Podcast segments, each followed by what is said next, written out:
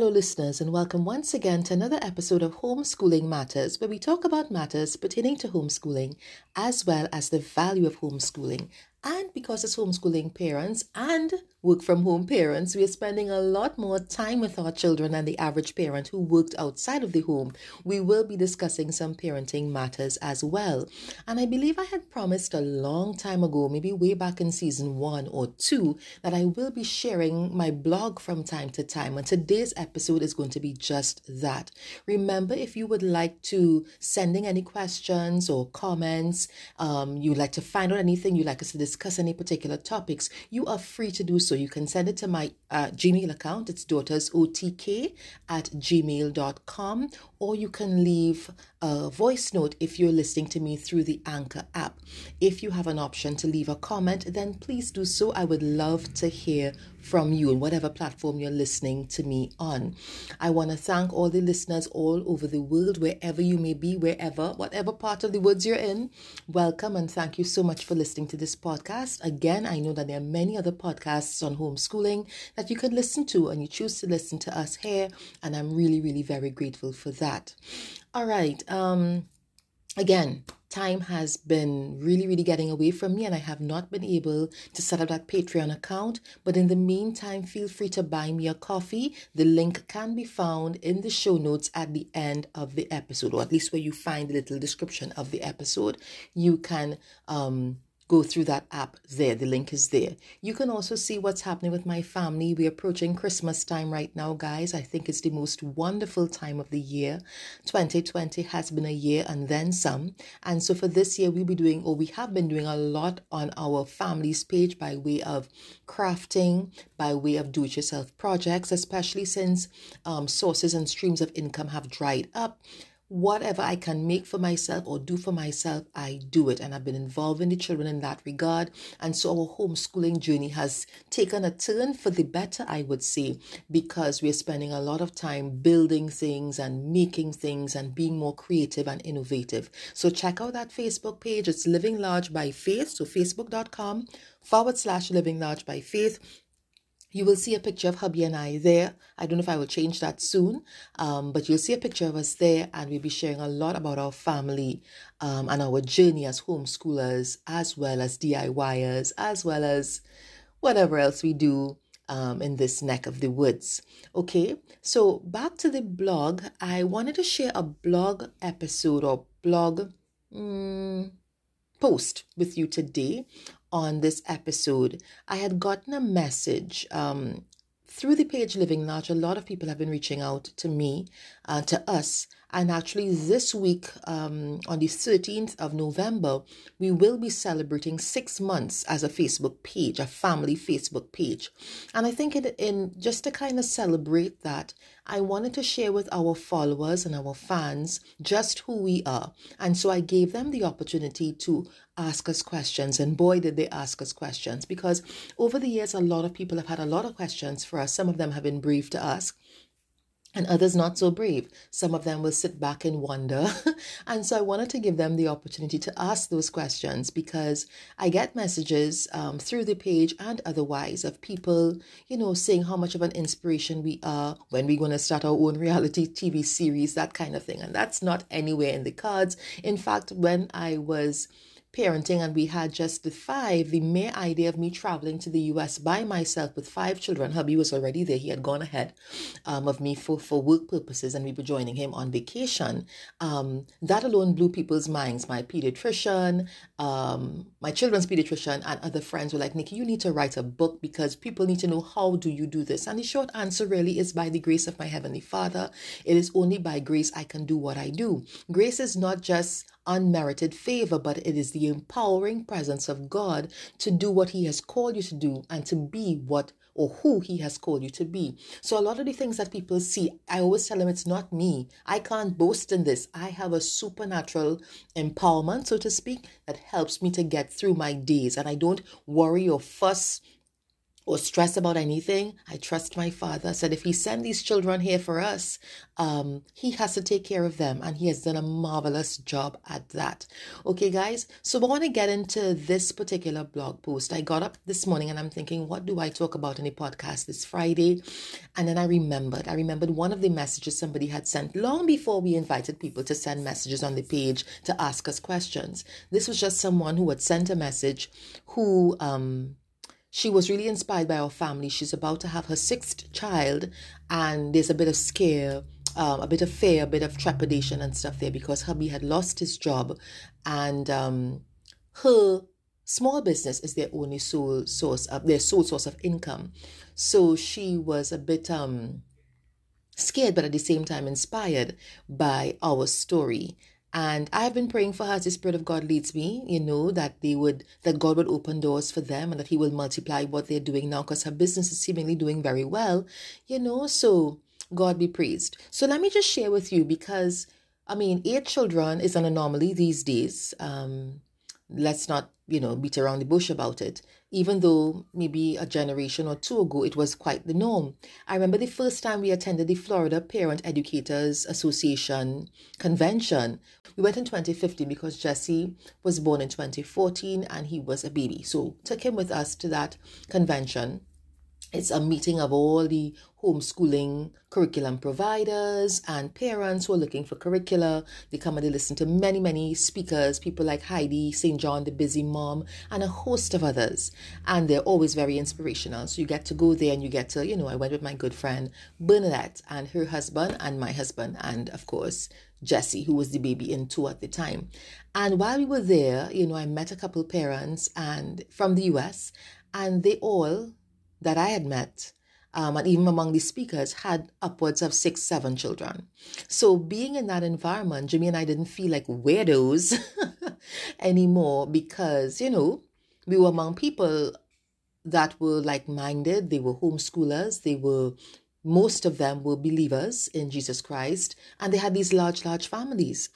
Um, but in Trinidad and Tobago and in other parts of the world, because I know people experience it still, you have people who believe in the global warming epidemic, you have people who believe in the over overpopulation um, of the planet and that sort of thing. And so they look at people like myself and others with disdain. You know, don't you all know what causes this, that kind of thing. But I want to share with you, if I had not shared with you guys before, that I was not supposed to be even able to conceive one child. Okay, and the fact that we have been brought to this point where we have eight, not that we had thrown caution to the wind at all. I mean, let's face it, there are people who are actively trying to have children and they can't. So we know it's not just intimacy that brings children for, you know, forth. Um, God is the giver of life. We are not.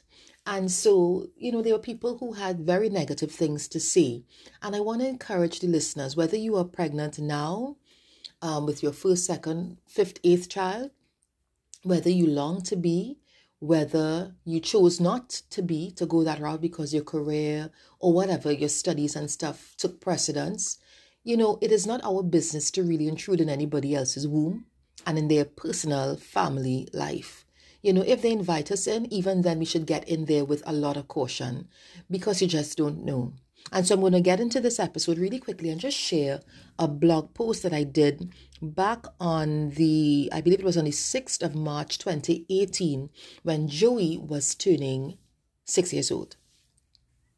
All right, and this particular blog post can be found on my blog, Chronicles of an Outnumbered Mom, which is on WordPress. The, enti- the title of the blog was Little Did They Know. It was a Tuesday very much like today, six years ago when he made his appearance. I had experienced several false alarms while pregnant with him, so the morning that I actually went into labor, I said nothing for several hours because I needed to be sure. But let me take you back, way back, before he was even conceived. The mention of these things no longer elicit pain or ill feelings because God is a good God. In July 2007, I learned that I was pregnant with our fourth child while I was on vacation in New York City. Jim was not with me and found out early the same morning by phone. We were shocked but very happy and with exuberation shared the good news with family upon my return. To our surprise, our good news was met with disdain and insults from some.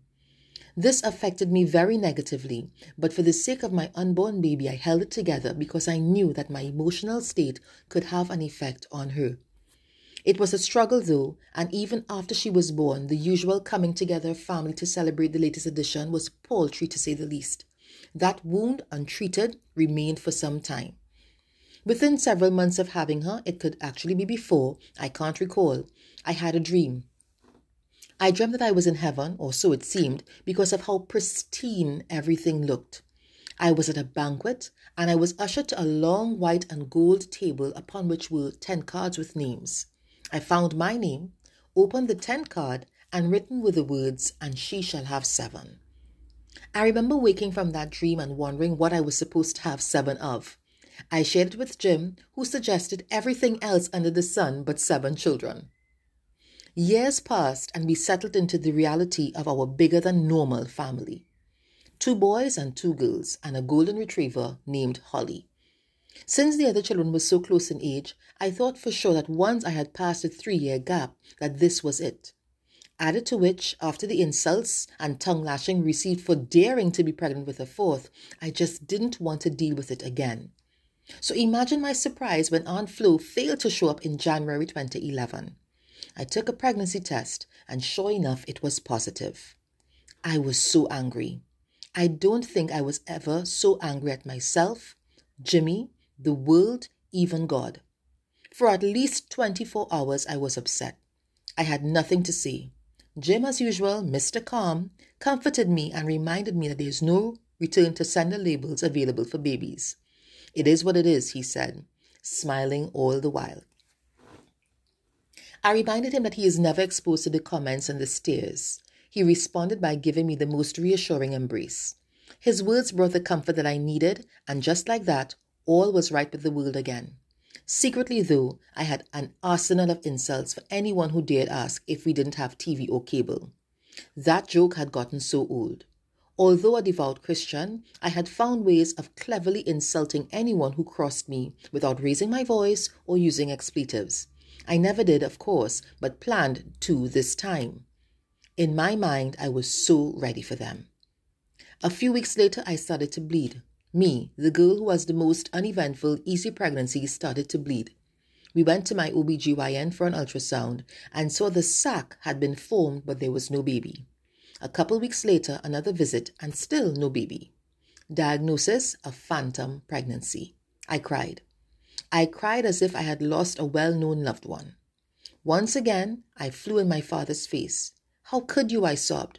I was fine, minding my own business. You interfered with my equilibrium, changed my mindset regarding having this child, and then you just took it? The things we say when emotionally scarred. Sheesh. Thank God he is God.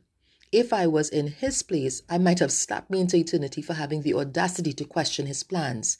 But he is truly love and love is patient and kind. It is not easily angered at all. So I'm alive today because of his mercy. There was no baby formed, so te- technically I didn't miscarry, but it was considered a missed miscarriage. Who knew? Two months later, we were pregnant again. This time, my attitude was in check. My deliverance from people and their opinions had begun, so I was now ecstatic and thankful.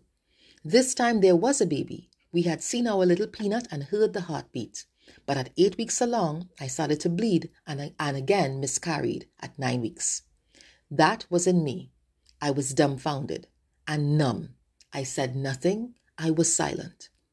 My doctor was baffled, and so were we, because we were not trying for more children, and yes, we do know what causes it. We had gone three years without a pregnancy, so this sudden upsurge was alarming. Fast forward to July 2011, so two months later, with the pain of the miscarriage behind us, we concluded in our finite minds that perhaps God just wanted us to be able to minister to those who had experienced such loss, since we had never experienced anything remotely close. No sooner than we had decided to move on, I suddenly started hemorrhaging. Once again, I was in the US on vacation, but Jim was with me on this time. Thinking it was just my body adjusting after the ordeal, I paid it no mind but when my period failed to show when due, I did a test and sure enough, it was positive. We immediately scheduled a doctor's visit and there was our baby, alive and kicking. I was afraid to feel because I wasn't sure if the nightmare of the past six months was truly over. Thankfully, it was, and on this day, March 6th, six years ago, we welcomed Joey into our Rodrigues world. His labor and delivery was like I was starting all over again. It was painful. It was awful. I even begged for cesarean. It was that bad. But thankfully, my doctor and my husband both ignored me. After all, there were two more to come. Of course, we didn't know that then. However, if that dream was, was from him, he was in charge of bringing it to fruition. We were not about to try. I later found out based on the dates that when I started hemorrhaging and believed it to just be a very heavy period, that we had actually almost lost Joey because I was already pregnant with him and didn't know. But this time, God said no. Joey is such a ray of sunshine, a quiet, super intelligent child. He loves the Lord and his family, and we all love and cherish him dearly. He is chief among the littles, a budding artist who's really looking forward to starting his own cookie business someday soon. He loves to eat. Today, we are celebrating his golden birthday. He is six, year, six years on the 6th. When I asked him what he wanted for his birthday, he said he wanted to go on an African safari. Well, since we can't afford that at this time, the Miami Zoo just had to do. He hadn't accompanied me on a business trip since he turned two, and he has been asking to go on one. So I took him with me this time. He was great company, and we had a wonderful time. He did not complain about the long hours of shopping, which started the moment we landed until late that night. What a great sport. The shopping continued the next day, all day, and not one complaint. Once he had his food and snacks, he was good. He even shared his opinion on my choices for the boutique and made a few himself. By God's grace, I completed all the shopping with enough time for us to spend the entire day at the zoo. He loves animals and has immeasurable information on a lot of them. Luckily, the zoo even had a mini water park, so although we weren't prepared, he enjoyed that too. We had an awesome time. Joey, our beloved, here's to many, many more fun times. You were worth it all. Happy birthday, champ. And so I just wanted to share this blog post with you guys. Perchance you have been brought under fire for your reproductive decisions, you know, in terms of having daring, I should say, to have more than one or two or three children these days. It is an anomaly. And for those of you who have multiple kids, just remember that, or children, I should say, remember that they are a blessing from the Lord. They are His reward, and we should treat them in like manner. So, guys, just wanted to share that with you today. I don't know who it was for, but I felt very strongly that I should share a blog post today. I hope that you are encouraged. It may not have a lot to do with homeschooling. I don't know something about homeschoolers. They tend to have a lot of children. So if you only have a couple, let's see what happens in a couple years. We thought we were finished when we had our fourth child. We had two boys and two girls, um, but God said no. And the dream that talked about me having seven as a couple of my friends said, Niki, God probably found you doing such an awesome job. I'm saying what they said, uh, guys. I'm not patting myself on the back here. They said God said you you probably having God probably said you're doing such an awesome job that here, take a bonus. And so we receive our bonus in little Desiree, Anik, Zara. All right, guys. So take care until next time. God bless you real good. Bye bye.